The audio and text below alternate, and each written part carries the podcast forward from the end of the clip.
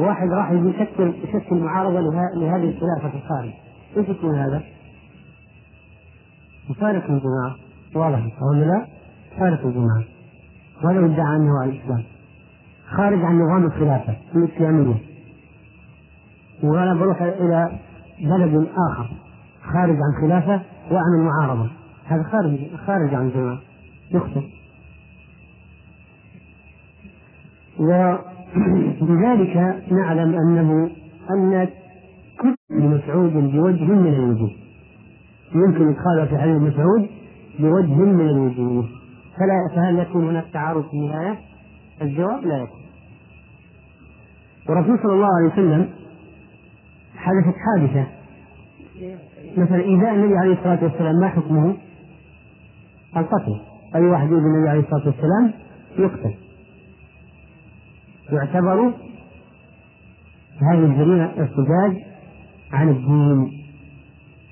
فمن سبه عليه الصلاة والسلام أو قذفه بشيء من الفحش أو قال إنه كذاب أو قال إنه خان الرسالة أو قال أي شيء عن الرسول عليه الصلاة والسلام أو آذاه آذاه حتى في أهله فإنه يقتل. ولذلك الرسول عليه الصلاة والسلام مرة أرسل علي إلى رجل قبطي يقتله. وقصة القبطي هذا أن القبطي كان يدخل على ماريا. يدخل عليها. فكأنه نهي عن ذلك فأصر. يتغافل أو وقت مثلا ما يكون جهاز فيدخل عليها فهذا سبب الناس تكلموا تكلموا في بيت النبي عليه الصلاة والسلام خصوصا المنافقين فصارت أذية. فأمر النبي عليه الصلاة والسلام عليا بقتله قال فلحقته فلما أراد أن يقتله صعد صعد شجرة فكشف له عن عورته. فإذا هو مجذوب يعني لا يمكن الواقع ولا يمكن نبني ولا شيء. فلما رآه عليه مجذوبا تركه. يعني لو أنه كان لو لو لو, لو أنه ما ظهر منه هذا لقتله. فالذي النبي عليه الصلاة والسلام يقتل يقتل. طيب وبهذا أقول يمكن تخريج كل الأحاديث التي وردت في قتل أناس أنها تدخل في حديث مسعود بوجه من الوجوه على الأشياء العامة فيه فيه وهي قضية النفس القتل النفس ولأنها تتعارض مع حفظ النفس أو مع العرض أو مع الردة والكفر والخروج عن جماعة المسلمين. طيب نكتفي بهذا القدر إذا ونكون قد أنهينا الكلام عن إخوانكم في تسجيلات ابن تيمية بالخبر. ونشرع إن شاء الله في الحديث القادم المرة القادمة يوم الثلاثاء والأربعاء القادم لن يكون هناك درس. ما هو هذا الثلاثاء؟ إحنا نعيش الثلاثاء لا أقصد الأسبوع القادم يعني. ثلاثة والأربعاء في محاضرة خارج فلذلك آه، ما في درس والسبت سيكون لكن غدا الأربعاء درس درسنا موجود إن شاء الله مستمر. صلى الله وسلم على نبينا محمد. الحمد لله رب العالمين. وصلى الله وسلم وبارك على نبينا محمد وعلى آله وصحبه أجمعين. وبعد. فيقول رسول الله صلى الله عليه وسلم في الحديث الصحيح الذي رواه أبو هريرة رضي الله عنه فهل من من تجد نفسه ليسمى حديث؟ تفضل. الحديث الخامس عشر آداب عالية عن أبي هريرة رضي الله عنه أن رسول الله صلى الله عليه وسلم قال من كان يؤمن بالله واليوم الآخر فليقل خيرا أو ليصمت ومن كان يؤمن بالله واليوم الآخر فليكرم جاره. ومن كان يؤمن بالله واليوم الآخر فليكرم ضيفه رواه البخاري ومسلم. هذا الحديث أخرجه صاحبا الصحيح.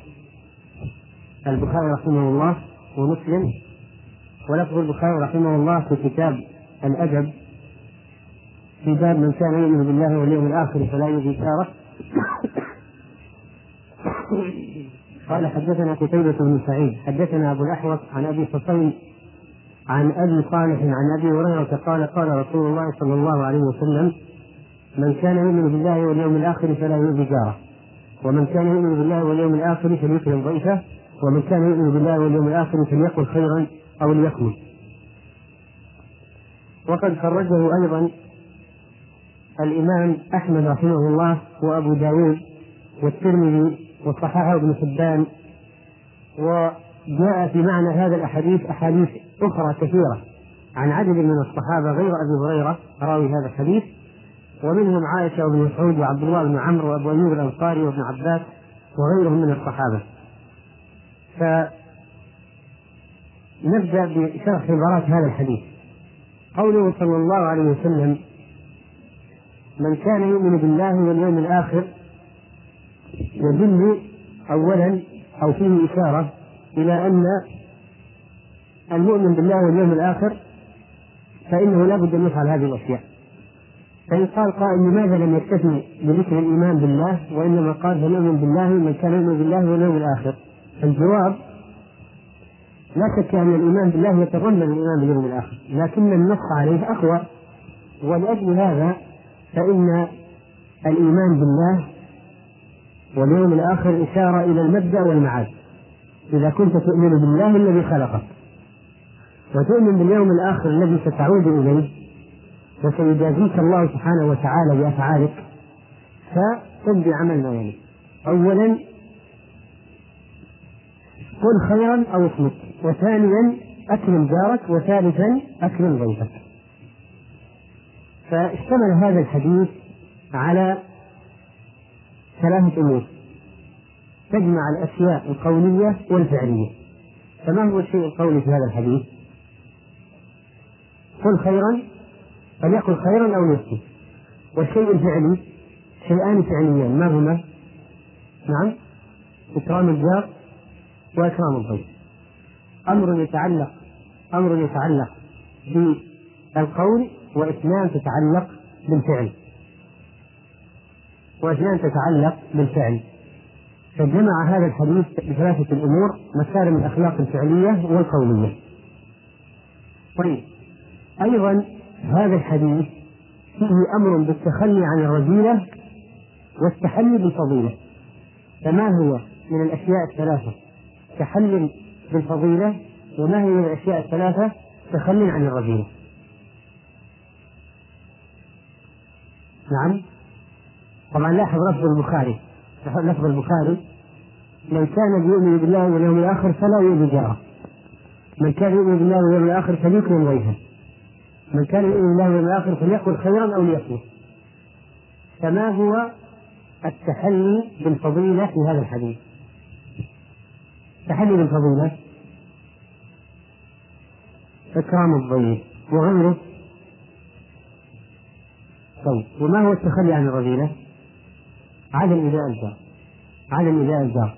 فلفت الحديث النظر إلى أشياء من التحلي بالفضيلة وأشياء من التخلي عن الرذيلة. تخلي عن الرذيلة. طيب. السكوت عن الشر ما هو؟ تخلي عن الرذيلة. قول الخير ما هو؟ تحلي من فضيلة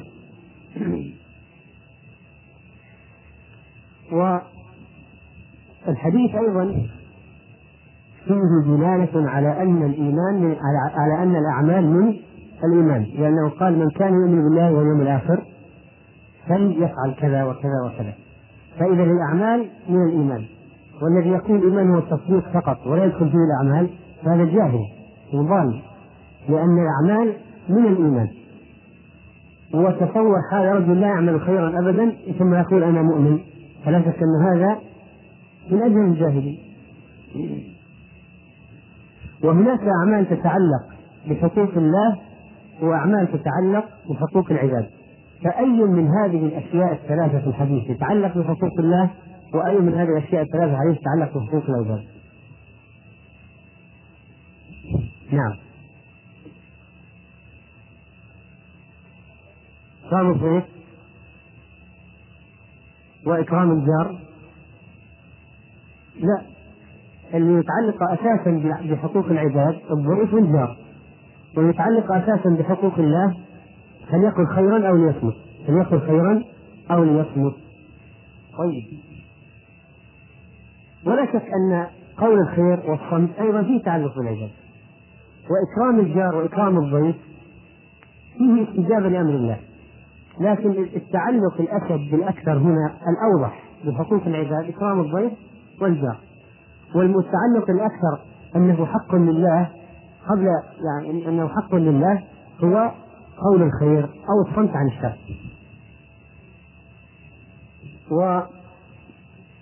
وخلاصة الأمور أن هذه ثلاثة أشياء يؤمر بها المؤمن يؤمر بها المؤمن. وهذه داخلة في الإيمان لأن الإيمان قول وعمل. الإيمان قول وعمل. والفصل الأولى نبدأ بالفصل الأولى في هذا الحديث. وهي قوله صلى الله عليه وسلم فليقل خيرا أو ليصمت. فليقل خيرا أو ليصمت. هذا الحديث دل على حفظ اللسان.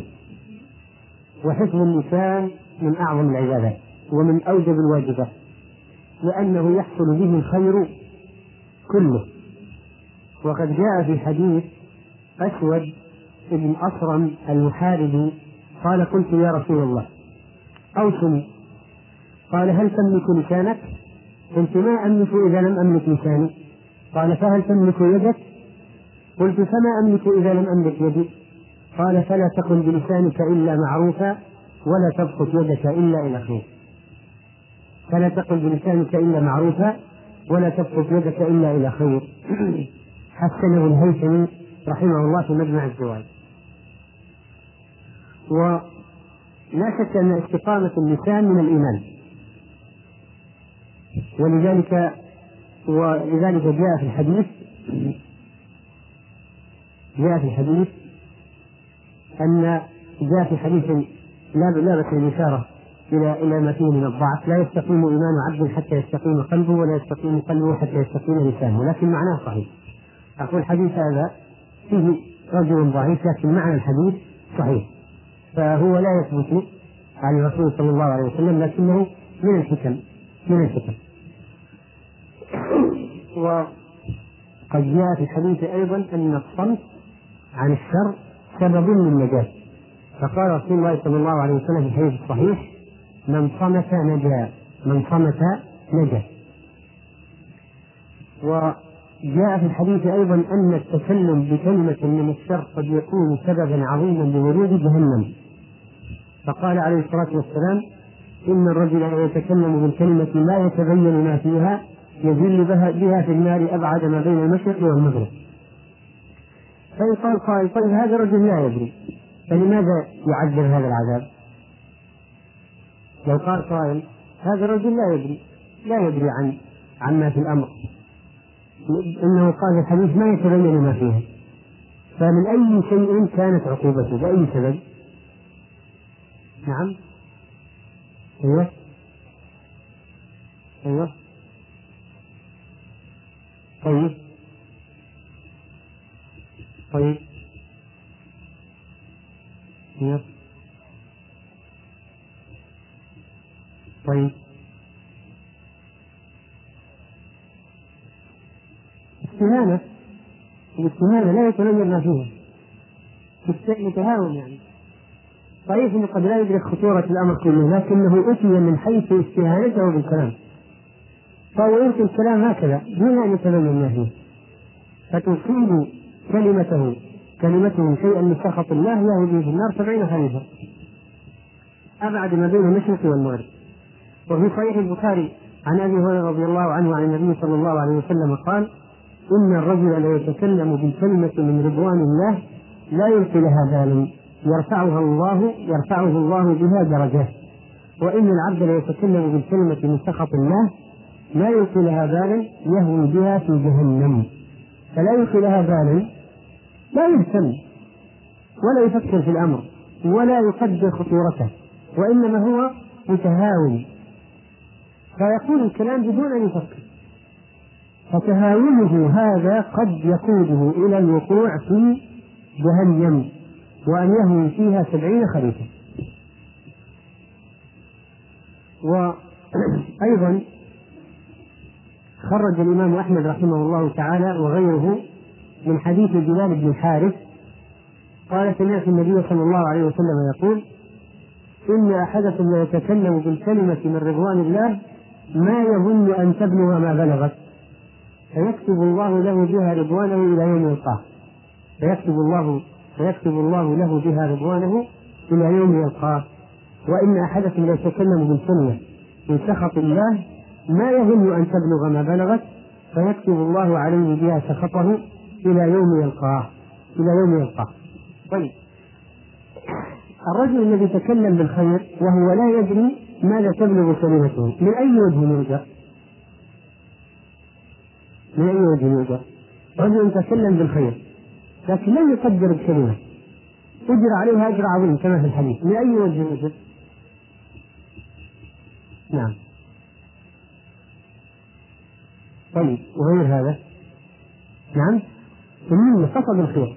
يعني الرجل الذي لما قال بعد رفع من الركوع الحمد لله حمدا كثيرا طيبا مباركا فيه.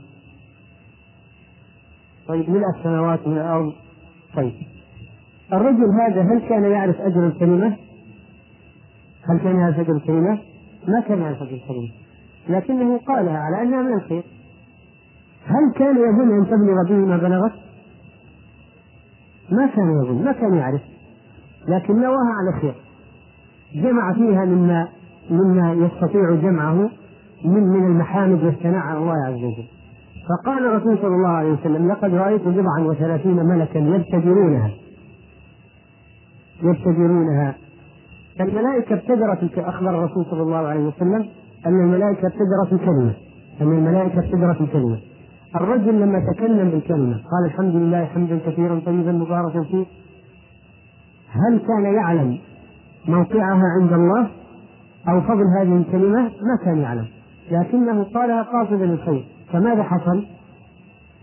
أن الملائكة تنافسوا على كتابتها حتى أنهم لم يدروا عن الأجر الذي فيها. فقال الله للملائكة اكتبوها وأنا أجزي بها يوم القيامة. فإذا ليس المقصود أن الإنسان ينغو يمكن أن يكون من جملة اللغو شيء لا هو يتكلم بكلمة من الخير قاصدا للخير لكنه قد لا يدرك فضيلة وأجر هذه الكلمات فيكتب الله له بها حسنات كثيرة. وقال صلى الله عليه وسلم في هذا الحديث فليقل خيرا أو ليصمت. ويجوز أن تقول في اللغة لغويا ليصمت بضم الميم بضم الميم وكسرها ليصمت أو يصمت. كلاهما صحيح. طيب هل يوجد في الكلام شيء لا خير ولا شر؟ هل يوجد في الكلام؟ هل من أنواع الكلام؟ نوع لا خير ولا شر؟ كيف؟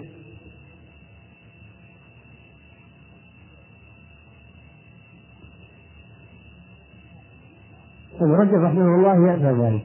يقول لا يوجد في الكلام شيء لا خير ولا شر. إما أن يكون خيرا أو شر ابن حجر رحمه الله في فتح الباري قال الكلام إما أن يكون خيرا أو يقود إلى الخير. أو شرا أو يقود إلى الشر فبناء على هذا لا يوجد كلام لا هو خير ولا شر.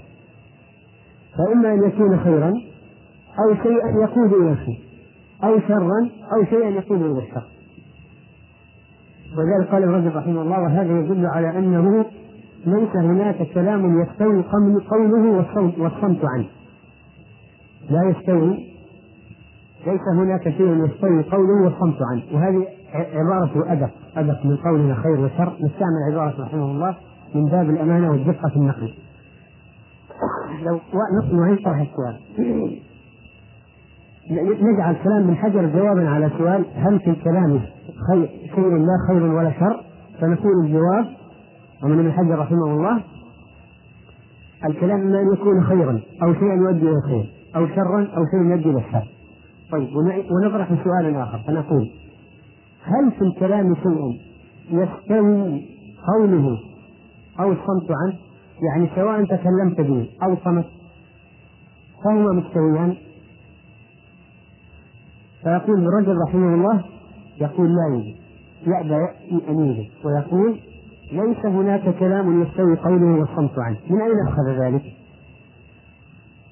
من أين أخذ هذا الحكم؟ من أين أخذ الحكم؟ كيف يعني؟ ما وجه أخذه من الحديث؟ إما أن يكون خيرا فيتكلم أو يكون شرا فيصمت وبناء عليه فليس هناك كلام يستوي فيه الصمت أو التحدث به لا يمكن إما أن يكون التكلم به أفضل أو الصمت عنه أفضل ما في كلام يستوي فيه يستوي شيء الكلام فيه أو الصمت عنه كلاهما واحد لا يوجد.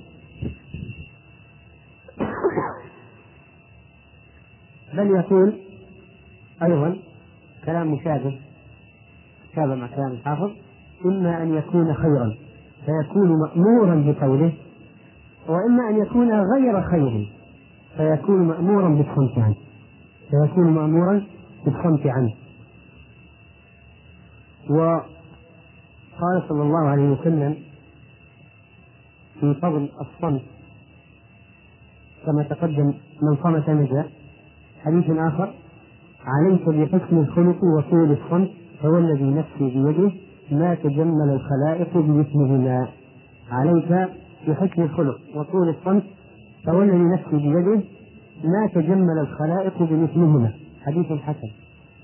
وقال صلى الله عليه وسلم وكان من شمائله صلى الله عليه وسلم ومن صفاته أنه كان طويل الصمت قليل الضحك. طويل الصمت قليل الضحك. والإنسان محاسب على كلامه. كما قال الله عز وجل ما يلفظ من قول إلا لديه رقيب عتيد ولذلك هناك ذكرنا مسألة تنازع فيها أهل العلم. هل هناك كلام لا يكتب؟ هل هناك كلام لا يكتب؟ أو كل ما نتكلم به يكتب؟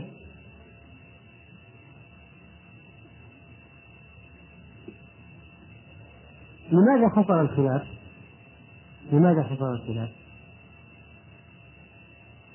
من تصور مسألة وهي أن يوجد كلام لا ثواب عليه ولا عقاب قد يوجد كلام من المباحات لا ثواب عليه ولا عقاب فإذا قلنا ملك الحسنات يكتب الخير وملك السيئات يكتب الشر. فهل يوجد كلام لا يكتبه ملك الحسنات ولا يكتبه ملك السيئات؟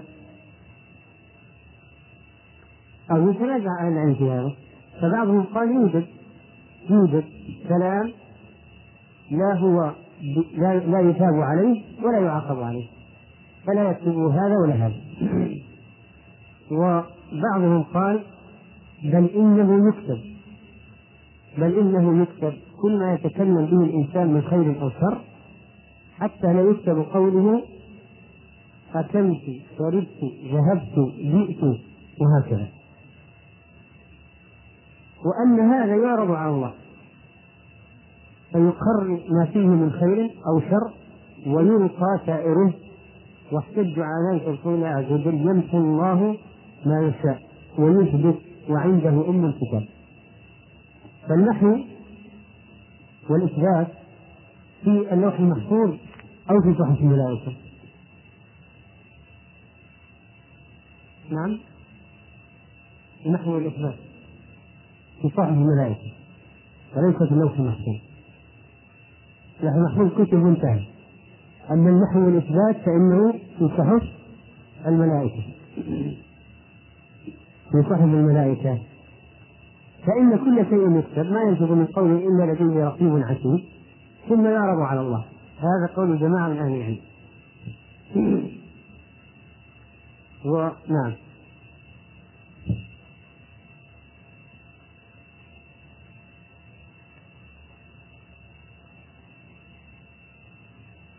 أقول لكم يجمع بأن يقال هناك كلام مكروه لا يثاب عليه ولا يعاقب عليه صح ولا لا؟ لكن أليس الصمت عنه أولى ويجر عليه ويجر عليه. عرفت المقصود من الصمت. فهناك كلام مثلا مكروه. الصمت عنه أولى بل يؤجر عليه على الصمت عنه. صحيح لو تكلم به قد لا يعاقب قد لا يعاقب. لكن لو صمت لأجر.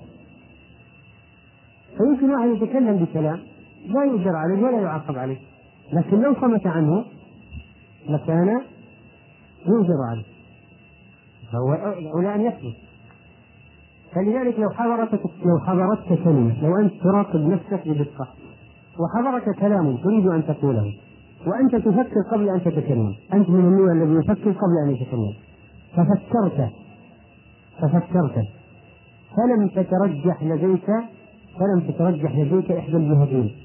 ما ترجح لديك خير أو شر. ما ترجح لديك هل هذا الكلام فيه فائدة؟ أو مثلا كلام ضار. ما ترجح لديك هل هو نافع أو ضار؟ فماذا تفعل؟ من صمت نجا من صمت نجا فهذا الأخذ بالأحوط صح ولا لا؟ الأخذ بالأحوط لأنك لو ما تكلمت فربما لا, لا يكون عليك شيء. لكن لو تكلمت اتضح أنه ضار فقد تعاقب على تعجلك وعدم وجه الكلمة فإذا ترددت أن تتكلم أو لا تتكلم ولم تعرف المصلحة ولا ترجح لديك شيء فاصمت. هذا هو الأحوط نعم. الصمت قد يكون جوابا. الصمت قد يكون جوابا. فقد يصمت المفتي ويكون جوابا. وهذا حصل في بعض الأحاديث. قال مثلا فساله رجل فصمت رسول الله صلى الله عليه وسلم. فقال قال العلماء في الشرح يعني يؤخذ منه أن الصمت جواب. أن الصمت جواب. فقد يكون الصمت جوابا. على مسألة. نعم. نعم. كيف يعني مثلا الرسول عليه الصلاة والسلام قال عن الذكر وإذنها صناتها إذنها صناتها فإذا الذكر سئلت ترضين بفلان فصمتت ما معنى؟ الموافق. فالصمت جواب ولا لا؟ أقول الصمت جواب في هذه الحالة و بعض الأشياء من مكروهات الكلام صحيح أن الإنسان قد لا يعاقب عليها لكن لكن صاحبها يتحسر يوم القيامة ويتندم ويتأسف لأنها أشغلته أو هذا الكلام المكروه صحيح أنه ليس بمحرم ولا يعاقب عليه لكنه أشغله عن استغلال الوقت. الوقت الكلام هذا أخذ وقت ولا لا؟ أنفاس. يا ابن آدم إنما أنت أنفاس. إذا ذهب بعضك يعني كل يوم يذهب بعضه. فلو أنه تكلم بكلام مكروه ليس منه فائدة وقد لا يكون حرام. يتحسر على أي شيء؟ أن الوقت مضى عليه ولم يستغل هذا الوقت بكلام مفيد أو من الخير يؤجر عليه. ففيه تحسر وتندم. فيصيبه تحسر وتندم. وإن لم يأثم عليه لكن يصيبه تحسر وتندم. ولذلك نحن ينبغي أن نراقب أنفسنا في المجالس وإذا رأينا الأحاديث التي تتكلم عن خطورة ترك المجلس بغير ذكر الله أو إنهاء المجلس بغير الصلاة على النبي صلى الله عليه وسلم ولو مر في المجلس من أول إلى آخره ما صلينا على النبي صلى الله عليه وسلم لعلمت خطورة ما نقع فيه يوميا من حضورنا مجالس لا نذكر الله فيها ولا ولا نصلي على النبي صلى الله عليه وسلم فيها فضلا عن كفارة المجلس التي ننساها كثيرا ويدل على ذلك أحاديث.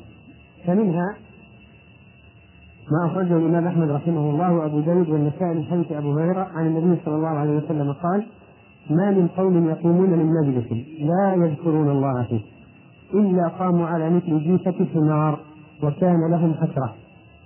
يعني يوم القيامة يتحسرون على مجلسهم هذا. فلا بد على الأقل من كلمة ذكر سبحان الله الحمد لله لا إله إلا الله الله أكبر لا حول ولا قوة إلا بالله أستغفر الله العظيم وأتوب إليه. لابد ولو عبارة واحدة ليكون المجلس هذا فيه شيء من الذكر. مسألة علم آية حديث. وقال عليه الصلاة والسلام ما جلس قوم النبي لم يذكروا الله فيه ولم يصلوا على نبيهم إلا كان عليهم كرة. يوم القيامة أخذهم الله به. فإن شاء عذبهم وإن شاء غفر لهم. إن شاء عذبهم وإن شاء غفر لهم. وفي رواية لأبي داود والنسائي من قعد مقعدا لم يذكر الله فيه كانت عليه من الله كره ومن اضطجع مضطجعا لم يذكر الله فيه كان عليه من الله كره فكثير من الأحيان مثلا ننام بدون أن وننسى أذكار النوم بالكلية. فهذا يكون عليه من الله كره وخرج أيضا من حديث أبي سعيد عن النبي صلى الله عليه وسلم وهو النسائي يعني خرجه النسائي. قال ما من قوم يجلسون مجلسا لا يذكرون الله فيه. إلا كانت عليهم حسرة يوم القيامة وإن دخلوا الجنة وإن دخلوا الجنة. في لفظ آخر في صحيح الجامع يقول ما من قوم يجلسون مجلسا لا يذكرون الله فيه. وبدل لا يذكرون الله فيه قال لا يصلون على النبي صلى الله عليه وسلم. قال ما من قوم يجلسون مجلسا لا يصلون فيه على النبي صلى الله عليه وسلم. إلا كان عليهم حسرة وإن دخلوا الجنة. لماذا؟ قال في الحديث لما يرون من الثواب. يعني الذي فاتهم لما يرون من الثواب الذي فاتهم فلذلك يتحسرون والسلف رحمهم الله اعتنوا بهذا الأمر والتنبيه عليه.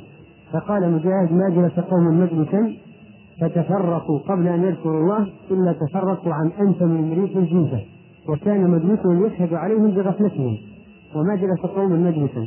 فذكروا الله قبل أن يتفرقوا عن إلا قبل أن يتفرقوا إلا تفرقوا عن أطيب من ريح المسك وكان مجلسهم يشهد لهم بذكرهم. وقال بعض السلف يعرض على ابن آدم يوم القيامة ساعات عمره فكل ساعة لم يذكر الله فيها تتقطع نفسه عليها حسرات. بسبب أي شيء؟ بسبب أي شيء؟ نعم. بسبب أي شيء؟ تتقطع نفسه حسرات فوات الأجر. بما يرون من الأجر والثواب الذي فاتهم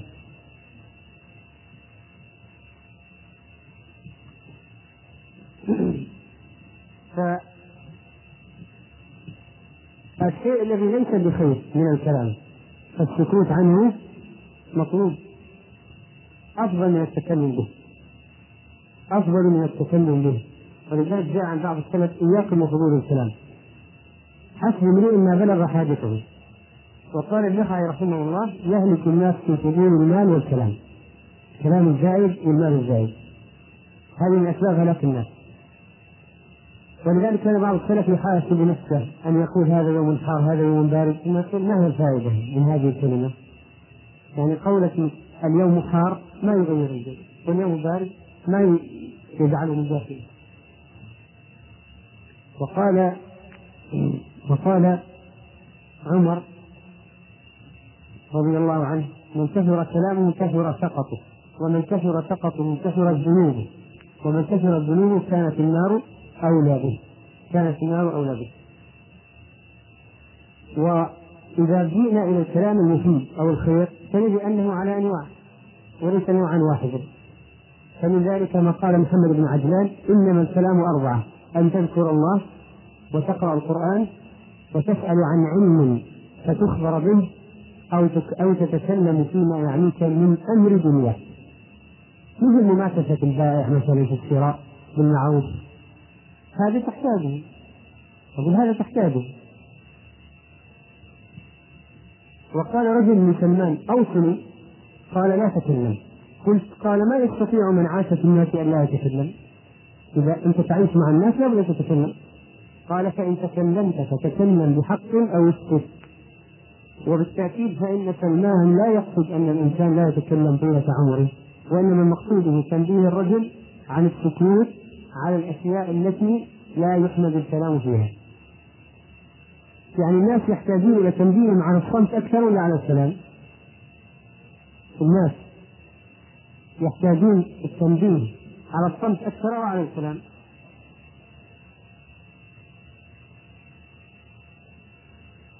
الناس أكثرهم ما يتكلموا فيحتاج يقول لهم تكلموا والناس أكثرهم يتكلموا فيحتاج يقول لهم أصمتوا. هذا هو. طبعا الناس أكثرهم يتكلموا فتحتاج أن تقول اصمتوا تنبههم على الصمت. إيه وهذا كلام سلمان. يعني هذا المقصود به الله أعلم. وكان أبو بكر رضي الله عنه يقول يأخذ بلسانه ويقول هذا اوردني الموارد وقال ابن مسعود والله الذي لا إله إلا هو. ما على الأرض أحق بطول سجن من اللسان. أولى ما يسجن اللسان. أولى ما يسجن. أولى شيء يضعه في السجن هو اللسان. وسجنه أي في جوف الفم في مكانه إذا ما أخرجته الحمد لله.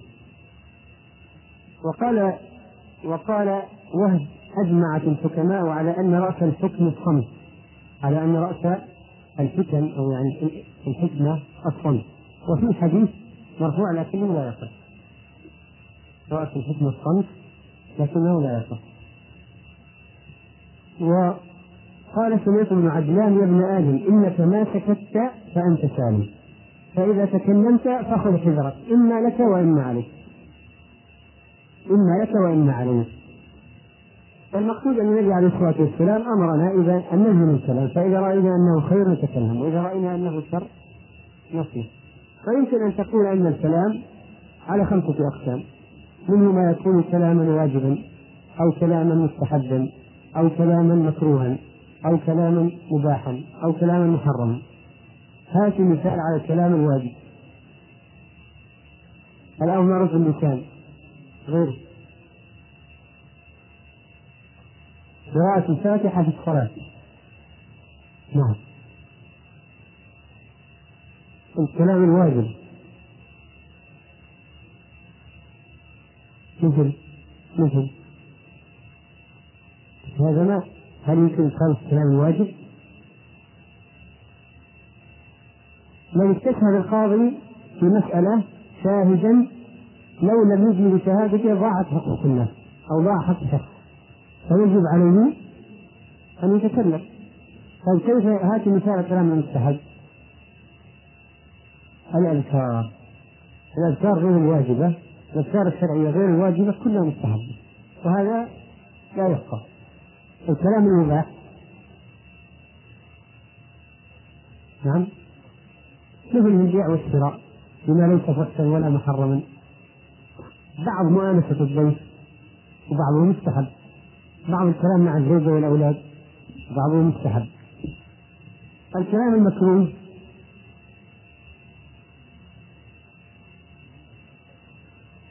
الذي لا حاجة إليه ولا فائدة منه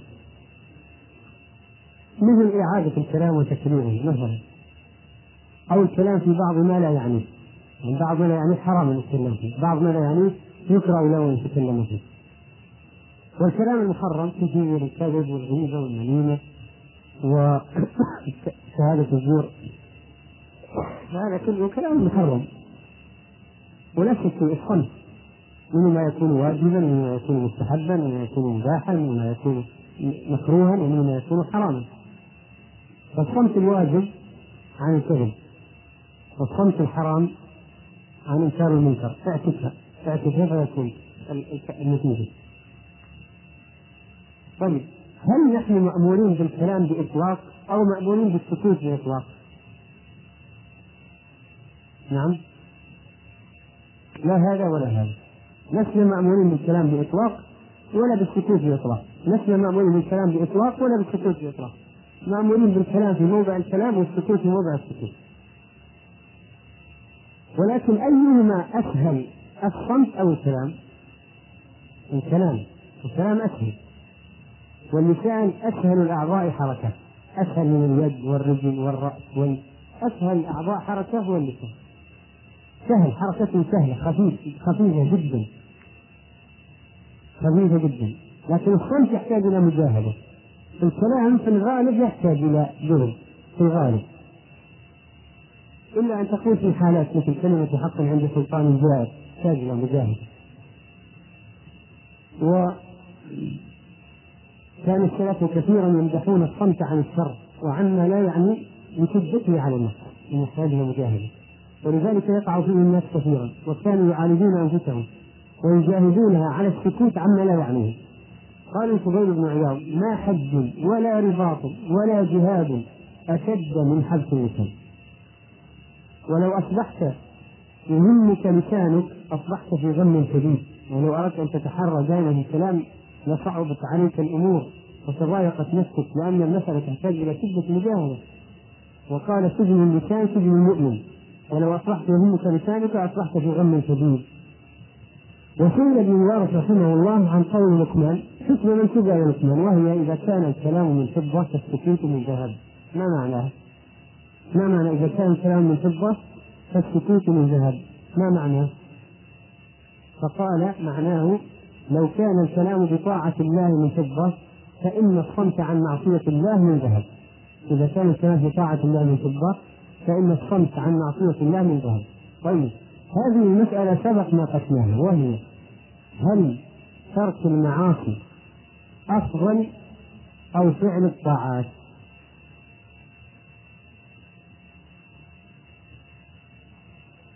نعم. نعم. نعم. نعم الطاعات الواجبة أفضل ولا شك في ذلك. فيجاوب في تفصيل طيب هل ترك المعاصي أفضل أو فعل المستحبات؟ هو ترك المعاصي أفضل ولا شك. فإذا كان ترك المعاصي أفضل من فعل المستحبات ممكن الآن تفهم كلام ابن المبارك وهو قوله وهو قوله لو كان الكلام بطاعة الله من فضة فإن الصمت عن معصية الله من ذهب فماذا يقصد بطاعة الله؟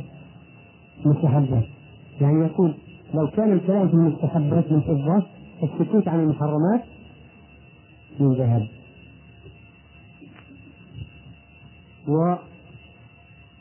وهنا يعني بعد ما نطرح قضية الصمت وخطورة الكلام ولزوم الصمت ووجوب المجاهدة يحتاج أن نذكر أشياء متعلقة بوجود الفعل السلبي لأن بعض الناس يمكن أن يفهم أنك خلاص ما تتكلم لا تتكلم لو رأيت منكر لا تتكلم لو رأيت عالم لا تسأل لو رأيت جاهل لا تجيب. لا تعلم فهذا يؤدي إلى انحراف. ولذلك جاء في قصة قال رجل عند عمر بن عبد العزيز الصامت على علم كالمتكلم على علم؟ فقال عمر إني لأرجو أن يكون المتكلم على علم افضلهما حالا يوم القيامة لأنه يؤجر على الكلام بالعلم وذلك أن منفعته للناس وهذا صمته لنفسه. الذي صمت عن علم ما ما استفاد ما استفاد الناس الذي تكلم بالعلم استفاد الناس. فقال له العالم يؤمن يا أمير المؤمنين وكيف بفتنة المنطق؟ فبكى عمر عند ذلك بكاء شديدا ماذا يكتب الرجل؟ ماذا يكتب الرجل؟ نعم. نعم. ما معنى كيف بفتنة المنطق؟ نعم. العلم.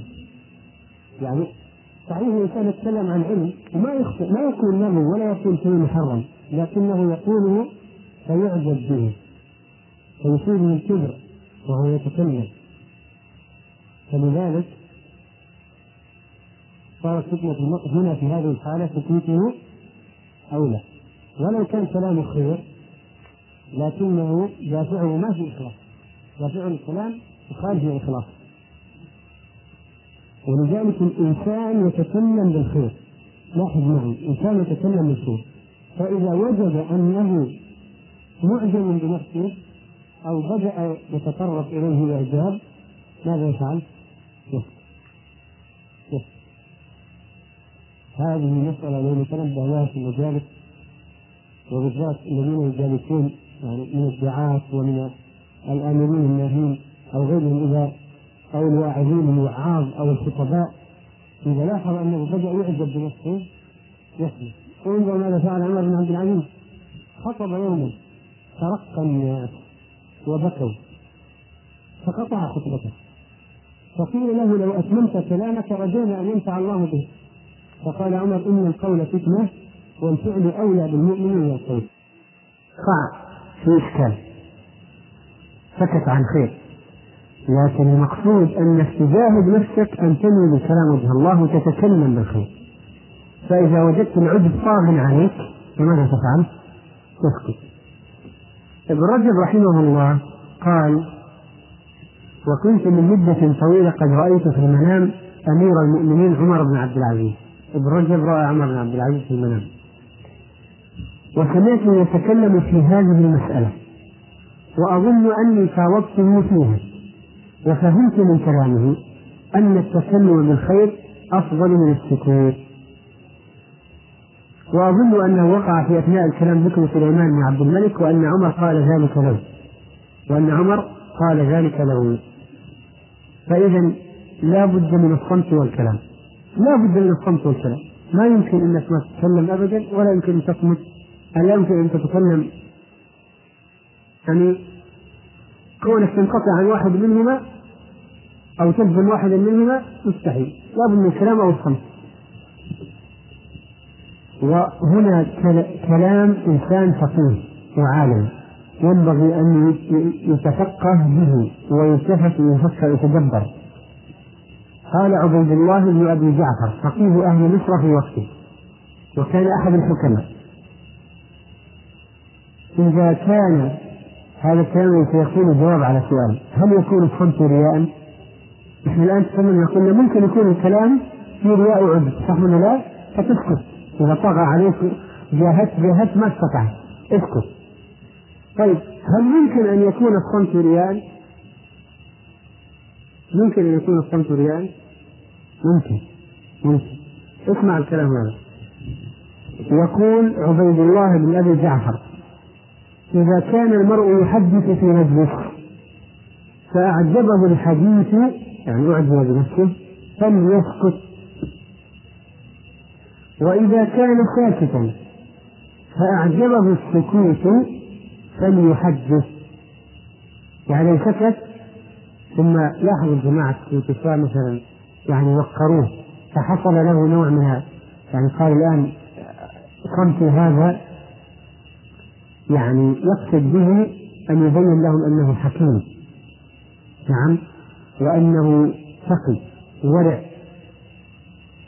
فإذا لاحظ أن الجماعة يعني لاحظوا بدأ يدخل في نفسه إعجاب بالصمت هذا فإنه يتكلم بالخير يفتح أي موضوع يتكلم فإذا كان إذا دعتك نفسك للكلام من أجل الناس فاسكت. إذا دعتك نفسك للصمت من أجل الناس فتكلم. وهذه قاعدة ممتازة جدا للغاية ومريحة. تبع المقاصد حسب ما تميل نفسك. أنت تميل بالعكس.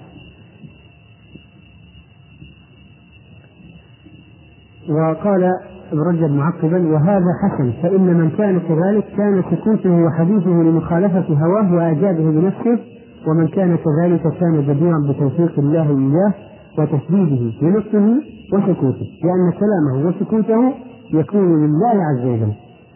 فمدار الأمر إذن على هذه العبارة أن يكون الكلام والسكوت لله عز وجل أن يكون الكلام والسكوت لله عز وجل طيب هل يكون الصمت بدعة؟ هل يكون الصمت بدعة؟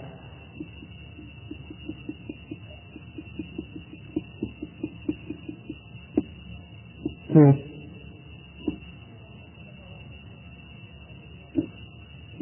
الذي نذر أن يصوم عن الكلام فلا يتكلم. فماذا أمره عليه الصلاة والسلام؟ نذر أن يكون واقف ولا يقعد وأن يكون في الشمس وأن يصوم أبد الدهر وأن لا يتكلم. فماذا قال عليه الصلاة والسلام؟ هذا أبو إسرائيل. صحابي ظلم. قال عليه الصلاة والسلام نريه فليتكلم وليستظل وليقعد وليتم صومه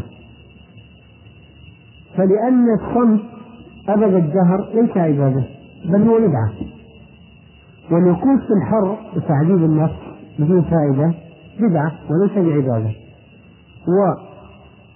والقيام دائما وخصوصا واحد يقول أنا مو معقول الخطيب واقف يتكلم في الجمعة وإحنا جالسين لابد من وهذا خلاف عمل الصحابة وخلاف هدي النبي عليه الصلاة والسلام. فماذا نقول له؟ اقعد فهذا الوقوف في الخطبة والإمام يتكلم نعم من غير حاجة. مو واحد مثل ما وجد مكان يقعد يقف. لكن لو أنه وجد مكان يقعد. السنة أن يقف الخطيب ويقعد المصلين ويقعد الناس. ليس كذلك؟ بلى. فلما كانت هذه الأشياء من أبي إسرائيل رضي الله عنه لما كانت منه غير عبادة لا لا يكون عبادة أمره عليه الصلاة والسلام بمخالفة ما تعهد به. لكن الصوم قال ليتم صومه ليتم صومه. ف إذا الصمت المطلق هذا بدعة. وقد ذكر الشافعي رحمه الله في الاعتصام ضرب به أمثلة على على ضرب به مثالا على البدعة على نوع من أنواع البدعة. كان أهل الجاهلية من ضمن العبادات التي يقوم بها أهل الجاهلية أنهم يصمتون يوم وليلة خمس يعتقدون هذه من الشعائر فقال عليه الصلاة والسلام في الحديث الصحيح الذي رواه أبو داود لا صمات يوم إلى الليل. لا صمات يوم إلى الليل. فإذا واحد قال أنا من الفجر إلى المغرب لن أتكلم بدعة. لا صمات يوم الليل طيب لو واحد قال ذكرية أمره الله أن يصوم عليه السلام وأن يشير إليه قال آيتك ألا تكلم الناس ثلاث ليال سويا فماذا نجيب عنه؟ قال هذه فعل الأنبياء ونحن نقتدي بالأنبياء فبهداهم مقتدي فماذا نجيب عنه؟ قال آيتك ألا تكلم الناس ثلاث ليال سويا ماذا نجيب عنه؟ نعم. يعني هذا وحي. وكذلك طبعا خاص بهذا النبي. وهذه آية. آية. يراد بها تأييد النبي تأييد زكريا وأيضا فقد قال العلماء في تفسيره إنه لا إنه لا يتكلم مع أنه مع غير عيب فيه. آية زكريا أنه لا يتكلم مع عدم وجود أي عيب فيه. ثلاثة آلاف قوية قوية. ما في ولا عيب ومع ذلك لا يتكلم. هذه آية كانت هذه آيتين فكانوا يخاطبون بالإشارة في هذه الصلاة. في هذه الصلاة فمن هذه حالة خاصة بالنبي زكريا لتأييده شيء من الله. فلا يأتي الإنسان ويقول هذا هدي الأنبياء. لا. ولذلك بعض الناس قالوا إن الاعتكاف الإنسان ما يتكلم فيه ولا كلمة وهذا أيضا خطأ. وقد وقد رأى أبو بكر امرأة حجت مصمتة. حجت وهي صامتة. ما تتكلم في الحج. قال رضي الله عنه إن هذا لا يحل. هذا من عمل الجاهلية. إن هذا لا يحل. هذا من عمل الجاهلية.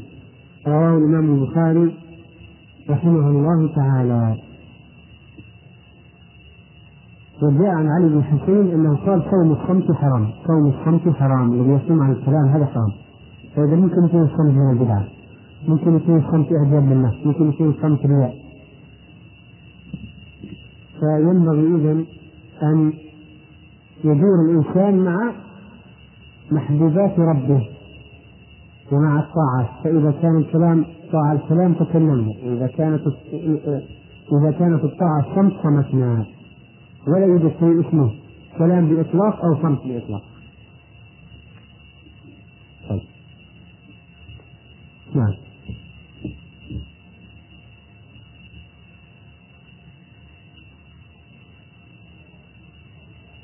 وهذا قال لها ولدها ولا لا؟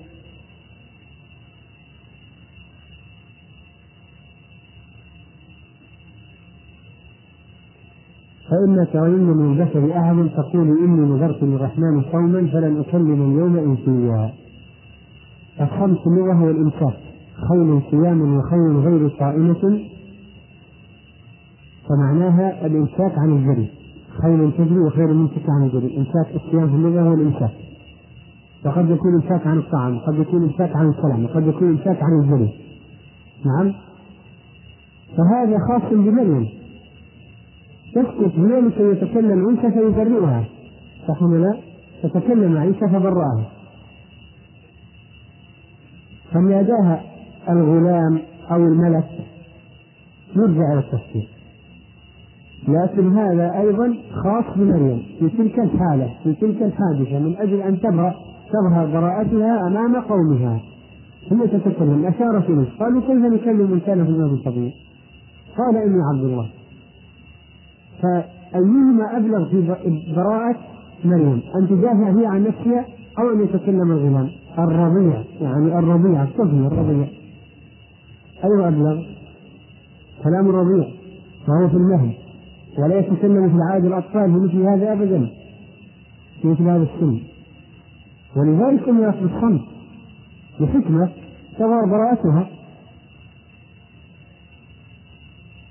فلا يحسب أيضا قضية مريم طيب. المسألة الثانية في هذا الحديث إكرام الجار. وفي بعض الروايات النهي عن أذى الجار. وهذه رواية البخاري قال فلا يؤذي جاره التي في كتاب الأدب ذكرناها قال باب وتم الكلام في باب ما الله والآخر فلا يؤذي جاره طيب ما حكم إيذاء الجار؟ ما حكم إيذاء الجار؟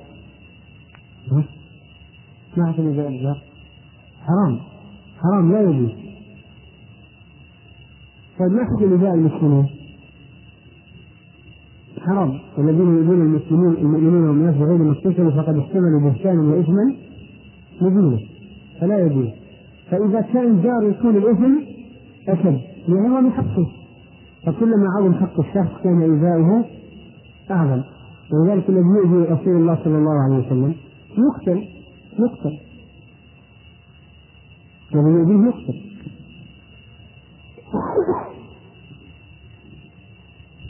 وقد جاء في الصحيحين عن ابن مسعود عن النبي صلى الله عليه وسلم أنه سئل أي الذنب أعظم؟ قال أن تجعل الله ندا وهو خلقك قيل ثم أي؟ قال أن تقتل ولدك مخافة أن يطعن معك قيل ثم أي؟ قال ان تزاني حليلة ان تزاني حليلة جارك فلا شك أن الزنا بحليلة الجار أشد من الزنا بغيرها وقد جاء في الحديث الصحيح الذي رواه الإمام أحمد أيضا عن المقداد بن الأسود قال قال رسول الله صلى الله عليه وسلم ما تقولون في الزنا؟ قالوا حرام حرمه الله ورسوله فهو حرام إلى يوم القيامة فقال رسول الله صلى الله عليه وسلم لأن يزني الرجل بعشر نسوة أيسر عليه من أن يزني بامرأة جاره قال فما تقولون في السرقة؟ قالوا حرمها الله ورسوله قال فهي حرام قال لأن يسرق الرجل من عشرة أبيات أيسر عليه من أن يسرق من جاره. من أن يسرق من جاره. فإذا صار عشر أضعاف الإثم وأكثر لمن آذى جاره بالزنا بزوجته أو بالسرقة من بيته. فهذا حادث يحدث الآن. أمور من هذا عظائم. عظائم منكرات كبيرة. وورد في صحيح البخاري عن أبي هريره عن النبي صلى الله عليه وسلم قال والله لا يؤمن والله لا يؤمن والله لا يؤمن. قيل ومن يا رسول الله؟ قال من لا يأمن جاره بوائقه وغوائله في رواية.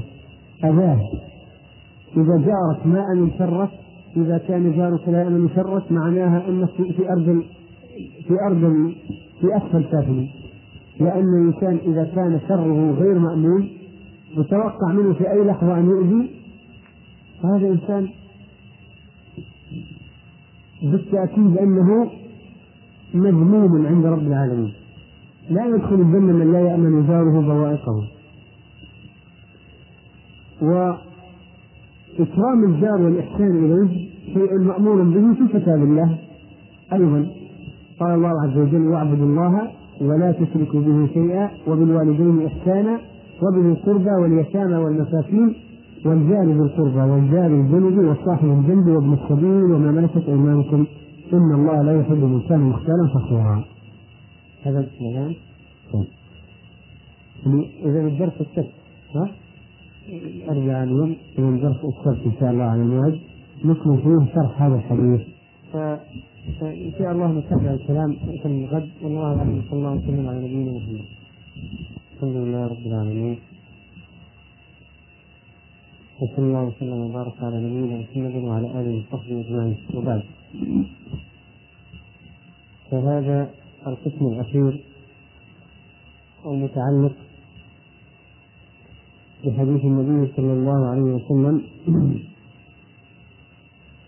من كان يؤمن بالله واليوم الآخر فليقل خيرا أو ليصمت. ومن كان يؤمن بالله واليوم الآخر فليكرم جاره ومن كان يؤمن بالله واليوم الآخر فليكرم ضيفه وقد تكلمنا عن موضوع الكلام وما يكون للإنسان وما يكون عليه وتكلمنا عن إكرام الجار و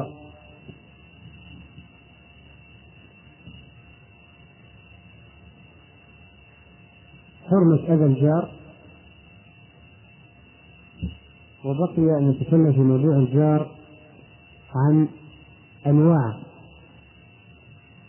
أنواع الجار. لأننا ذكرنا في موضوع الجار ذكرنا في موضوع الجار حرمة أذيته.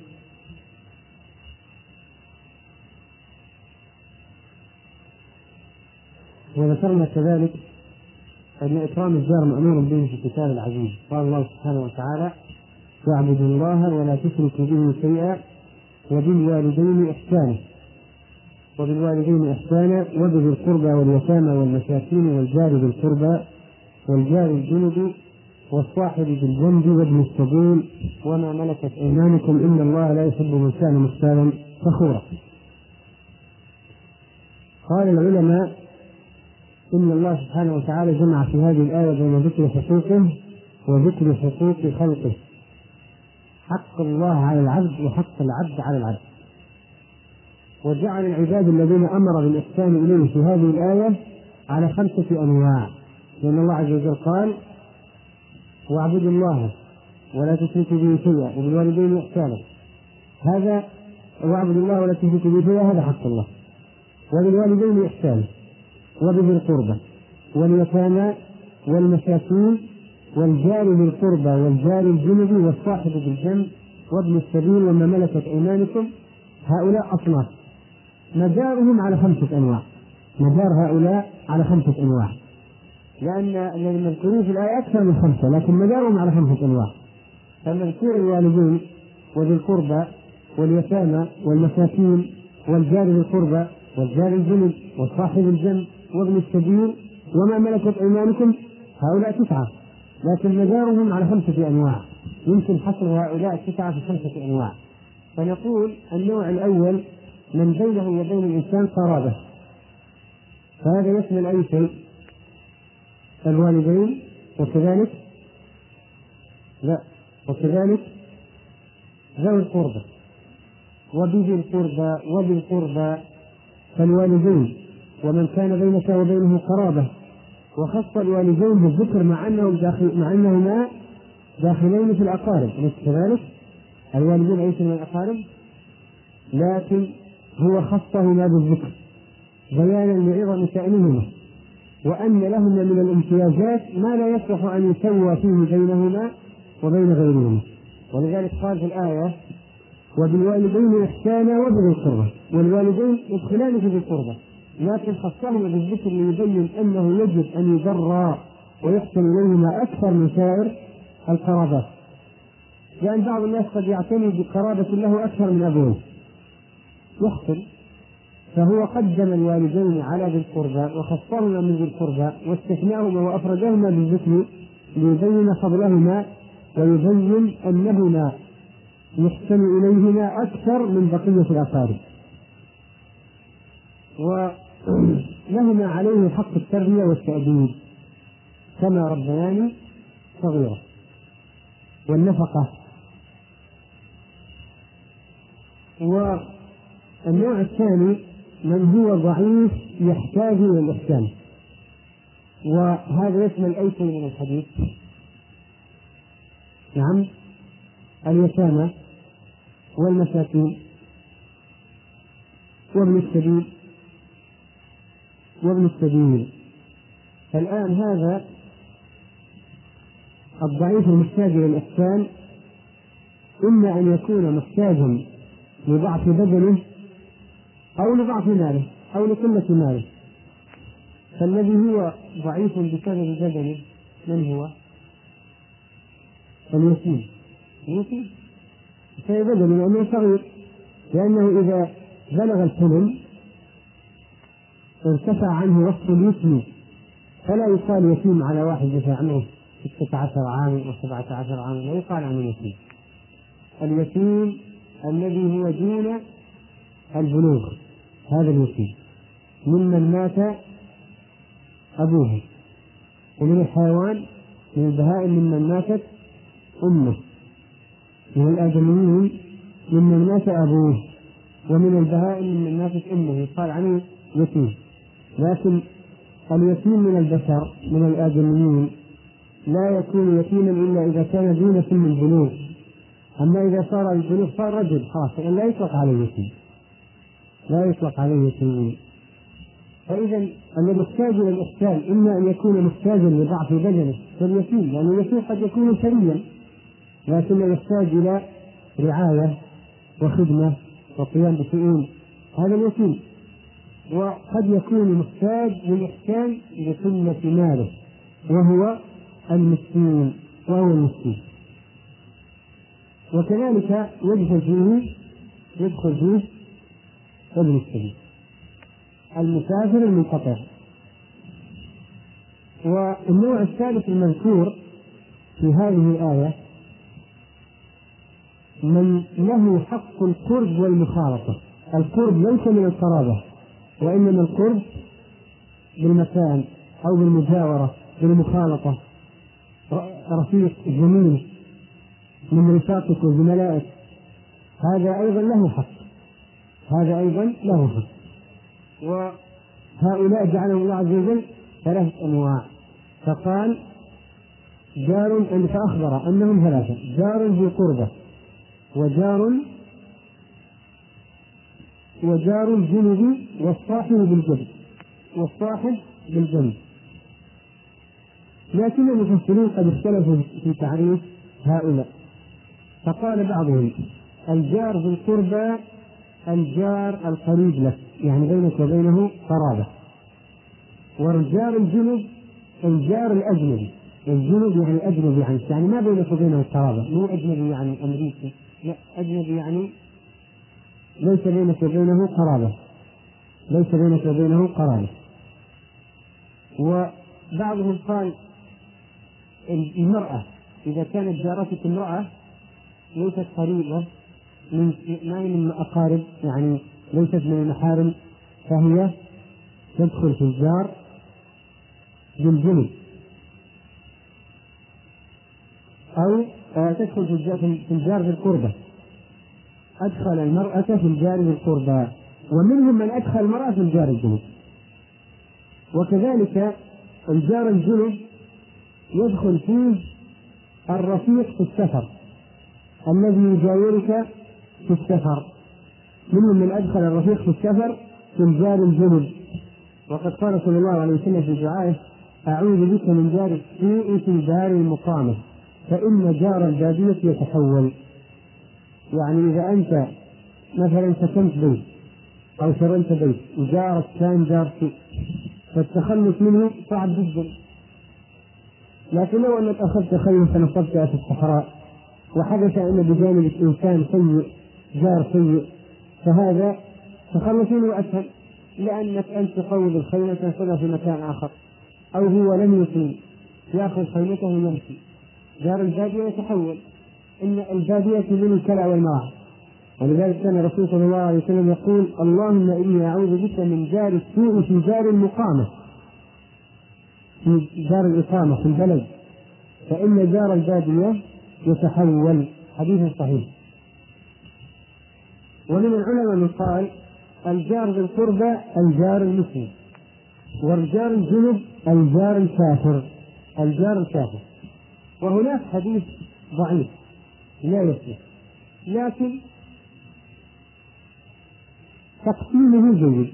الكلام الذي فيه تقسيمه جيد. فيمكن أن يعتبر من جهة التقسيم. كصح كصح لكنه لا يثبت نسبته إلى النبي صلى الله عليه وسلم. وهو ما ذكر بعض العلماء وروي منسوبا إلى النبي عليه الصلاة والسلام مرفوعا الجيران ثلاثة. جار له حق واحد وجار له حقان وجار له ثلاثة حقوق. هذا أعلى الجيران فما هو الجار الذي له ثلاثة حقوق؟ اولا أن يكون مسلما ثانيا ذوي القربى ثالثا جار جار لأنه جار.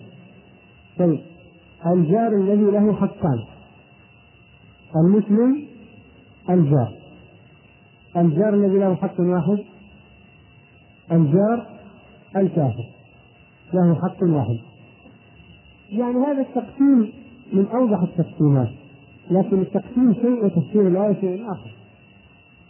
التقسيم هذا واضح لكن يجب تفسير الآية ذكرنا ما بعض ما فيها من الاختلاف في التفسير.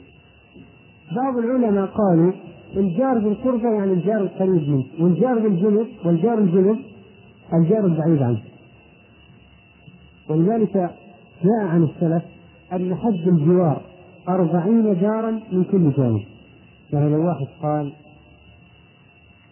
أنا مأمور بإكرام الجار والإحسان إلى الجار وزيارة الجار طيب وين الجار هذا؟ اللي يسكن معي في العمارة إلا في العمارة التي جنبها ولا العمارة التي أمامها ولا البيت الذي خلفي ولا البيت الذي فوقي ولا البيت الذي تحتي ما هو تعريف الجار؟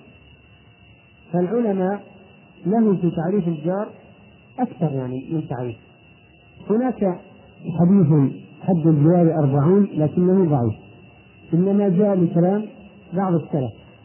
قالوا حد الجوار أربعون جارا من كل جانب. أربعون هكذا من الأمام أربعون من اليمين أربعون من اليسار أربعون من الخلف.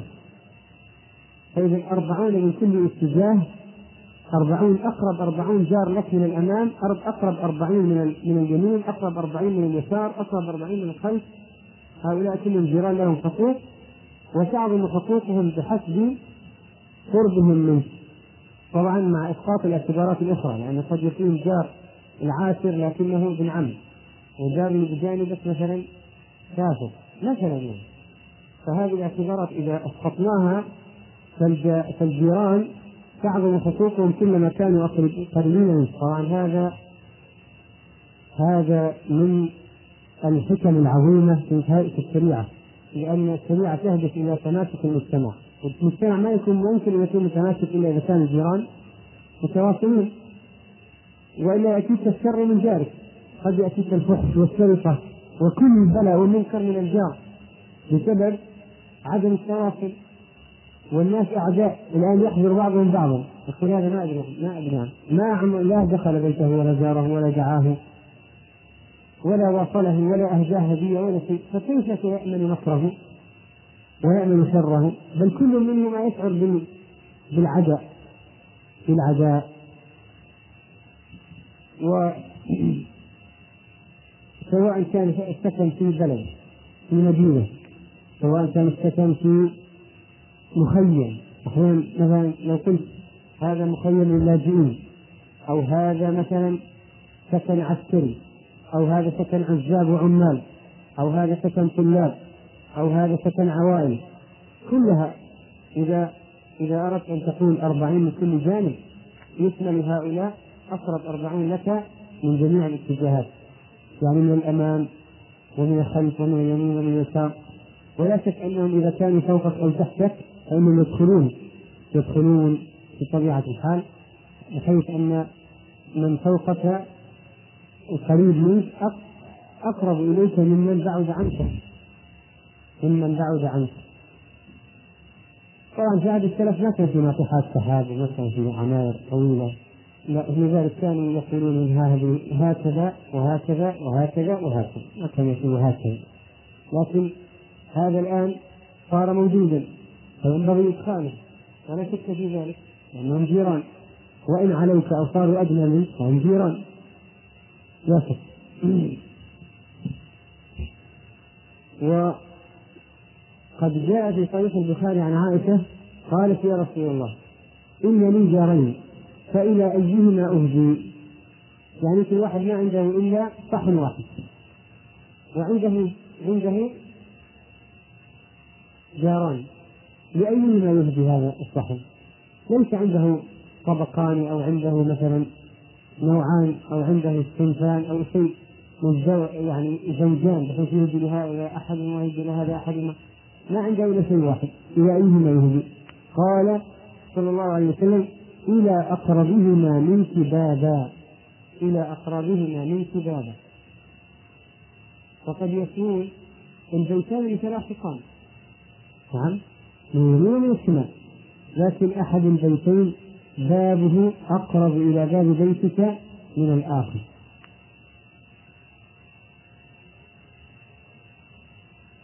طيب لو كان الذي فوقك بينك وبينه بينك وبين بابي مثلا مترين أو كل أربعة أمتار والذي عن يمينك عشرة أمتار لمن تعطي؟ الأقرب. الأقرب. إلى أقربهما منك بابا فكلما قربت الأبواب كلما كان البر أوجب وكلما كانت المفاضلة حاصلة بقرب الأبواب. بقرب الأبواب. وبعض العلماء قالوا الذي يسمع النداء المسجد كلهم هؤلاء الجيران الذي يسمع نداء المسجد جيران. وقال بعضهم الذي يصلي معك صلاة الصبح هؤلاء الجيران. يمكن لأن بقية الصلوات قد يصلي ناس من خارج الحي. صحيح لا؟ المار والزاير صاحب الحاجة. لكن في صلاة الصبح ما يصلي إلا أهل الحي. فقال الذي يصلي مع صلاة الصبح هؤلاء الجيران. فينبغي برهم وصلتهم ولا شك أن الجار الصالح من السعادة كما قال صلى الله عليه وسلم في الحديث الصحيح أربع من السعادة الجار الصالح وقال أربع من من الشقاء الجار السوء. وهذا حاصل لا شك من أسباب النقم الآن أن يبتلى الإنسان أو من النقم في هذا الزمان في حياة الإنسان أن يبتلى بجار سوء. يكشف عوراته ويطلع على نسائه ويعلي بنيانه عليه ويلقي الكمامة أمام بابه ويؤذي أولاده ويعلي يعلي صوته ويدق ويطرق ويغز ونحو ذلك من الأشياء المؤذية والروائح الكريهة. فهذا هذا كثير من أذية الجيران.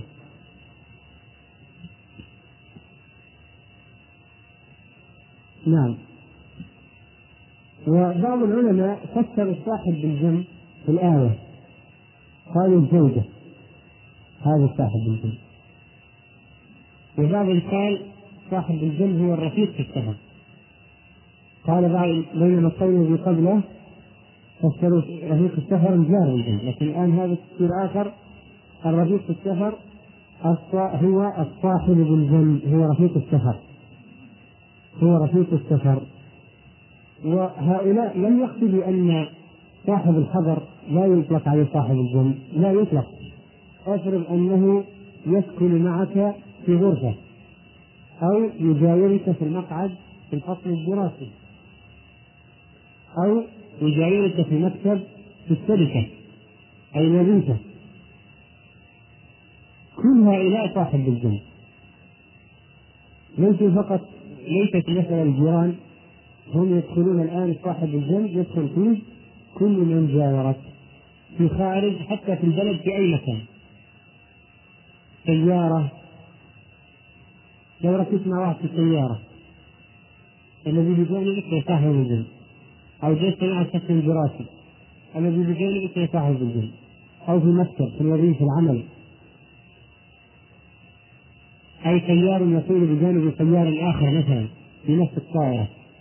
هذا صاحب بالجنب يعني قد يجتمع واحد والثاني في عمل في مهنة. تكون مهنة مزدوجة مثلا. صيادان طياران. ونحو ذلك. هؤلاء كلهم صاحب الذنب الله عز وجل وسع بهم يجب الإحسان إليهم. تقريب آخر المجتمع نعم.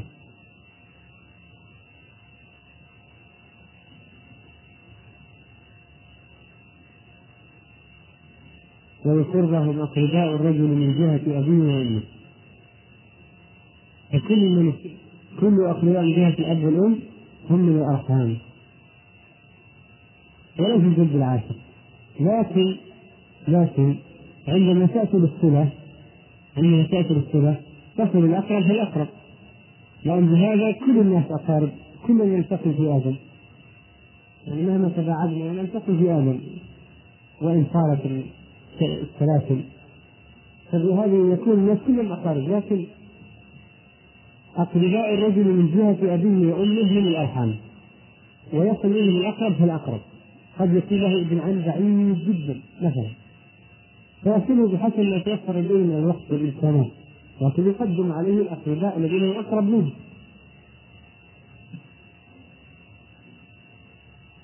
طيب. جارك في حلقة العلم. أنت الآن تجلس وبجانبك واحد من يمينك وشمالك هذا يدخل في أنت. هذا هذا قال على اليمين ما هذا صاحب بالجنب هذا الجار هذا أيضا من الأشخاص الذين يؤمر الإنسان ببرهم. قال صلى الله عليه وسلم خير الأصحاب عند الله خيرهم لصاحبه. وخير الجيران عند الله خيرهم لجاره حديث صحيح. خير الأصحاب عند الله خيرهم لصاحبه وخير الجيران عند الله خيرهم لجاره. طيب.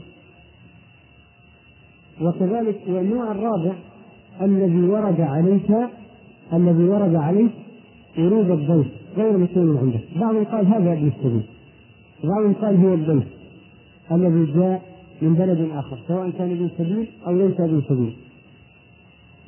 والخامس الصنف الموجود في الآية ما هو آخر واحد؟ منصب اليمين يعني الآية قال آخر شيء قال وما ملكت أيمانكم.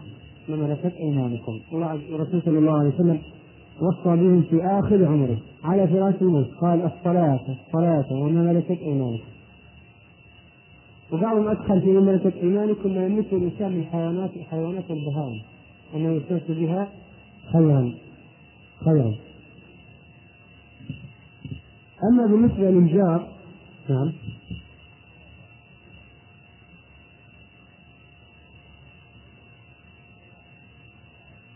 هذا لا هذا هذا ما في بأس أن يعمل وليمة بمناسبة البيت الجديد. هذا يسمونها العامة النزالة هذه ليس في بأس لأن شكر لله على نعمة البيت ورغبة في جمع الجيران فهذا فيه نوع من الإكرام داخل في الآية وليست بدعة كما قد يتصور البعض أو يفتر بذلك طيب فإن كان قائل ماذا نفعل بالجار؟ فنقول من الأحاديث قد دلت على الإحسان إليه إحسانا عظيما حتى قال الرسول صلى الله عليه وسلم ما زال ما زال جبريل يوصيني بالجار حتى ظننت أنه سيورثه وجعله من الورثة. والرسول صلى الله عليه وسلم قال ليس المؤمن الذي يشفع وجاره جاره. معناها لابد أن يواسى في حاجاته. وقال ما امن من بات سبعانا وجاره قاويا فلا بد من تفقد الجار حاجة الجار. مستلزمات طعام لباس قضاء حاجات إعانة. و جاء في الحديث الحسن قوله صلى الله عليه وسلم أول خصمين يوم القيامة جاران. أول خصمين يوم القيامة جاران. رواه أحمد والطبراني بإسناد حسن. وقال الهيثمي أحد إسنادي الطبراني رجال رجال صحيح وهذا في صحيح الجامع حسن. أول أول خصمين يوم القيامة جاران جاران وجاء في الحديث أن رجلا كان يؤذي جاره إيذاء شديدا أنه كان يؤذي جاره إيذاء شديدا. فالرسول صلى الله عليه وسلم إلى النبي عليه الصلاة والسلام فقال أخرج متاعك وضعه في قارعة الطريق. فصار الناس يمرون عليه ويقولون ما ذلك متاعك في الطريق؟ فيقول لهم جاري فعل فيلعنون جارهم حتى شعر جاره بحجم الخطب الذي آل إليه أمره. فجاء إليه وقال لا أؤذيك أبدا واسترضاه وأرجعه. حديث صحيح في سنن أبي داود.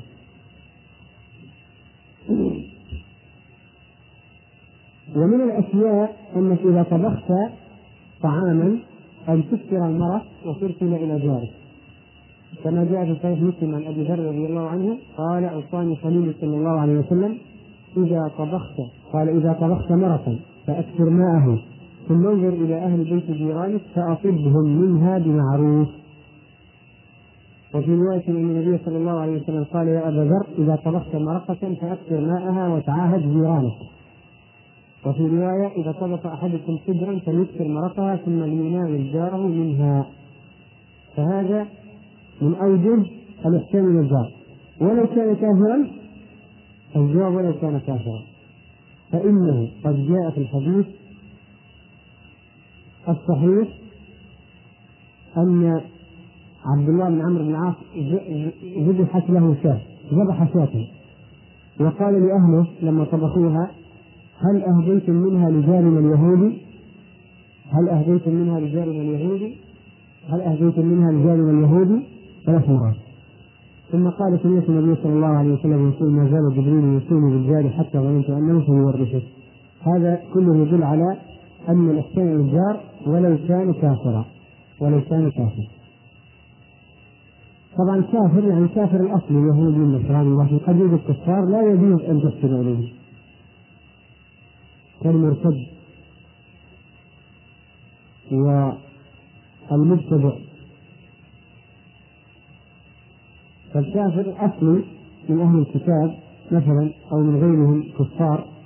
هذا يوصي ويطعم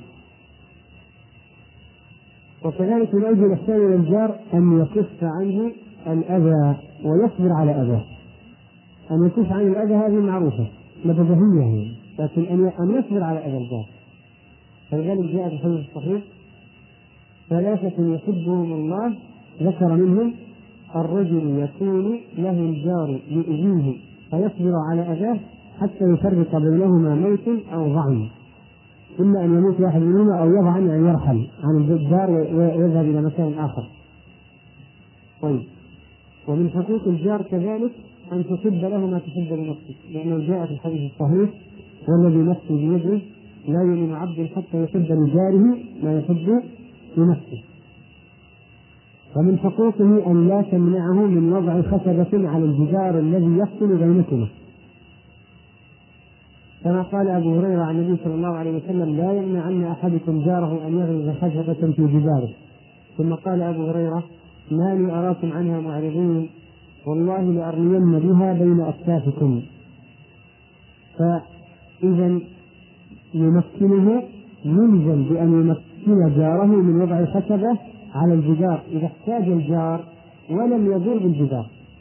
يعني ما نقول ضع ما شئت ولو انهدم الجدار لا نقول تضع ما شئت على الجدار من ناحية من ناحيتك. وتضع ما شئت على الجدار بدون أن تضر بالجدار بدون أن تضر بالجدار. وكذلك من حق الجار أن البيت أو الأرض التي بجانبه إذا أردت أن تبيع أرضك أو بيتك فجارك أحق بها. كما جاء في الحديث جار الدار أحق بدار الجار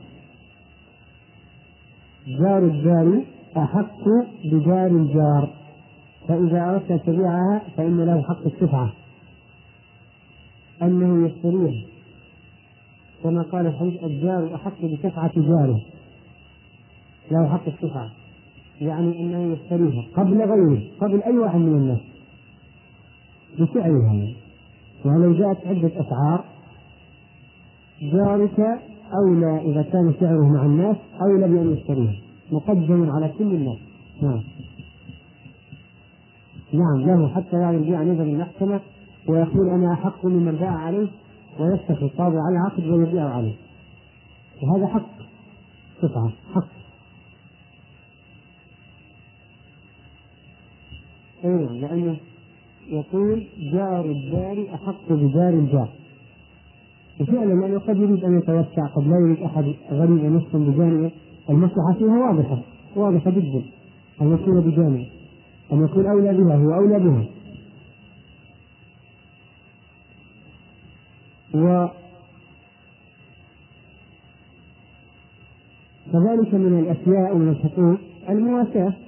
أن إذا كان عنده فضل أن أن يعطي جاره إذا كان محتاجا ولذلك الآن البلدان التي فيها مجاعات أو التي فيها حروب وقصف ونحو ذلك إذا فضل عندهم ماء والناس يحتاجون الماء يعطون جيرانهم أول شيء أو طعام أو رغيفين وهو مستغني عن رغيف أول يعطي جاره يتكافل الجيران فيما بينهم. وكذلك